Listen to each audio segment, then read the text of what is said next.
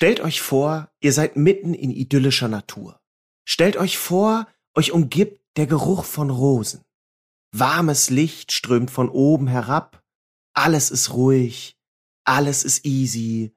Und jetzt atmet tief ein und nee, das hier ist kein billiger Meditationspodcast und diese heile Welt müsst ihr euch auch gar nicht vorstellen. Ihr könnt sie nämlich sehen. Und zwar in der staatlichen Kunsthalle Karlsruhe auf dem Gemälde von François Boucher. Das Bild ist das pure Good Life und eine echte Oase im stressigen Alltag. Wobei diese Kunst nicht nur auf Gegenliebe stieß. Schauen wir uns das Ganze also mal näher an. Viel Spaß mit dieser Folge. Der Kunstsnack. Kurze Facts leicht bekömmlich. Von der Staatlichen Kunsthalle Karlsruhe.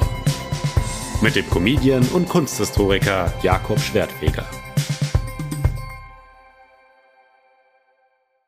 Bevor ich anfange, schaut euch das Bild, um das es heute geht, gerne in Ruhe an. In den Show Notes ist ein Link zur Abbildung. Okay, was ist auf dem Gemälde zu sehen? Eine Waldlichtung und in der Mitte ein Liebespaar. Das Motiv würde sich super eignen für so eine richtig cheesy Karte zum Valentinstag. Die Frau ist entspannt an die Brust des Mannes gelehnt. Er sitzt etwas erhöht und pflückt ihr gerade eine Rose. Obwohl sie schon vier Rosen in ihrem Korb hat und zwei weitere an ihrem Kleid befestigt sind. Außerdem liegen noch vier weitere Rosen zu ihren Füßen. Er hat ihr also schon zehn Rosen gepflückt, aber ist weiterhin komplett im Modus. Ich finde, er übertreibt seine Rolle als Rosenkavalier schon ein bisschen. Das Gemälde trägt den Titel Schäfer und Schäferin. Passend dazu ist neben den beiden ein Schaf und auf der anderen Seite ein Hirtenstab. Damit es hier dem Titel entsprechend nicht zu einem Schäferstündchen kommt, liegt ein Anstandswauwau neben dem Liebespaar. Das ist ein Zwergspaniel, der alles genau beobachtet und hier für Sitte und Anstand sorgt, während der Mann die Frau mit Rosen bewirft. Man spricht bei so einem Bild übrigens von einer sogenannten Pastorale. Pastorale heißt nämlich Hirtenszene. Auf dem Bild fällt auf, dass sowohl Schäferinnen als auch Schäfer ziemlich edle Kleidung tragen. Das ist irgendwie komisch. Es wirkt, als hätten SchauspielerInnen sich hier nicht ganz passend verkleidet. Der Maler Boucher spielt genau mit dieser Schwebe. Sind die beiden nun Angehörige des Hofes oder einfache Landleute? Genauso unklar ist, wo sich diese ganze Szene auf dem Gemälde überhaupt abspielt. Es scheint eine Art Wald zu sein, aber gleichzeitig sind rechts auf dem Bild antik aussehende Skulpturen. Ist es jetzt also wilde Natur oder ein Hofgarten? Naja, insgesamt ist das Bild sehr fluffig und zart gemalt, als läge so ein ganz leichter Dunst auf allem. Die Farbtöne sind warm, die Szene ist lieblich und ehrlich gesagt, ich finde das Bild ein kleines bisschen kitschig. Es könnte auch problemlos auf einem Wandteller sein, der bei irgendwelchen Großeltern hängt. Entstanden ist das Bild 1760 und lag damals total im Trend, denn es war die Zeit des Rokoko. Das Rokoko ist eine Kunstströmung im 18. Jahrhundert, die von Frankreich ausging und sich in ganz Europa ausbreitete. Die Malerei ist häufig verspielt und sinnlich. Es wird auf jedem Bild so ein locker leichtes Lebensgefühl vermittelt. Man sieht die Menschen beim Schaukeln oder Lesen oder in trauter Zweisamkeit. Oft befinden sich die dargestellten Personen in prunkvollen, idyllischen Gärten. Auch werden viele mythische Szenen und Feierlichkeiten gemalt.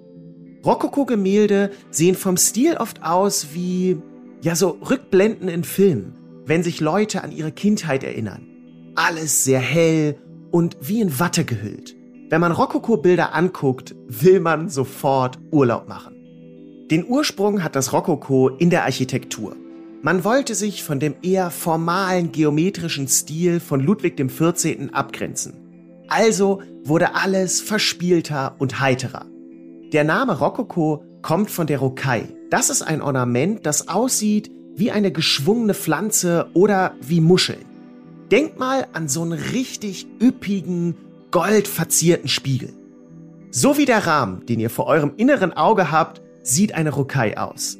Das sind quasi, ja, fancy Schnörkel. Im Französischen heißt Rocaille Muschelwerk. Und vieles im Rokoko wurde mit Muscheln verziert. Auch der Maler Boucher sammelte Muscheln und studierte sie.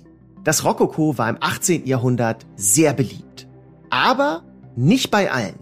Manchen waren die Rokoko-Bilder zu weltfern. Die Szenen hatten in ihren Augen wenig mit der Realität zu tun und waren eher so Sehnsuchtsorte. Ein bisschen wie das Disneyland der Kunst. Das kann man bei dem Karlsruher Bild Schäfer und Schäferin nachvollziehen. Hier wird ja keine wirkliche Hirtenszene gezeigt, sondern eine idealisierte Darstellung. Das ist nicht das harte Landleben, sondern eine romantische Vorstellung davon. Es ist ein bisschen so, wie sich Leute in der Stadt das Leben auf dem Land vorstellen. Aber zurück zum Rokoko. Vor allem im Nachhinein betrachtete man das Rokoko als dekadente, oberflächliche Kunst. Erst im 19. Jahrhundert wurde das Rokoko neu bewertet, vor allem von KünstlerInnen. Die mochten die sorglosen und vergnüglichen Szenen und ließen sich davon inspirieren. Auch François Boucher, der Maler von dem Bild in der Kunsthalle Karlsruhe, war viel Kritik ausgesetzt. Zum Beispiel der Philosoph Denis Diderot meinte, Boucher zeige nur Brüste und Hintern und verkehre bei den Prostituierten der unteren Klassen. Also die beiden, Boucher und Diderot, waren wohl nicht so gute Freunde. An dieser Stelle kurz ein paar Infos zu dem Künstler François Boucher. 1703 wurde er geboren. Boucher stammte aus einfachen Verhältnissen und wurde zu einem der einflussreichsten Künstler seiner Zeit. Er war Hofmaler des französischen Königs und prägte den Geschmack europaweit. Man muss echt sagen, lief bei Boucher. Er war ein vielseitiger Künstler. Boucher machte nicht nur Gemälde und Zeichnungen, er entwarf auch Bühnendekorationen und Kostüme. Außerdem lieferte er Vorlagen für Wandbehänge, Porzellane und Möbel. Heutzutage hätte Boucher wahrscheinlich eine Kooperation mit Ikea oder Butlers. 1760 ist das Bild Schäfer und Schäferin aus der Kunsthalle Karlsruhe entstanden. Ein Jahr vorher wurde es in Auftrag gegeben, und zwar von niemand Geringerem als Caroline Luise von Baden. Über sie haben wir schon eine echt spannende Kunstsnack-Folge gemacht. Nummer zwei ist das. Caroline Luise war nämlich vieles. Mastermind, Helikoptermutter und Sammlerin. Ihr hat die Kunsthalle Karlsruhe den Grundstock ihrer Kunstwerke zu verdanken. Caroline Luise mochte die Pastoralen von Boucher. Also gab sie gleich zwei Hirtenszenen bei dem Künstler in Auftrag. Caroline Luise legte bei den Bildern vor allem Wert auf Tiere. Und der Wunsch wurde ihr erfüllt. Wobei Boucher zwischen Schaf und Hund ehrlich gesagt kaum Unterschied macht. Auf dem Bild sieht das Fell bei beiden quasi identisch aus. Egal. Caroline Luise war sehr zufrieden und kopierte die Werke von Boucher. Sie zeichnete alles nach, um es besser erfassen und nachvollziehen zu können. Zu Lebzeiten war François Boucher ein echter Kunststar. Heute ist er nicht mehr so bekannt. Oder kanntet ihr ihn? Seine erste Einzelausstellung in Deutschland war erst im Jahr 2020, also 250 Jahre nach seinem Todestag im Jahr 1770. Und die Ausstellung war, klar, in der Kunsthalle Karlsruhe. Wo denn sonst? So schließt sich der Kreis. Und das war's mit dieser Folge. Also vielen, vielen Dank mal wieder fürs Zuhören. In zwei Wochen kommen wir mit der nächsten Folge von Kunstsnack um die Ecke. Bis dann, macht's gut. Ciao. Das war der Kunstsnack. Kurze Facts leicht bekömmlich. Mit Jakob Schwertfeger. Eine Produktion der Staatlichen Kunsthalle Karlsruhe. Abonniert unseren Podcast und folgt uns bei Instagram. Habt ihr Themenwünsche? Schreibt uns via Direct Message oder per Mail an digital.kunsthalle-karlsruhe.de.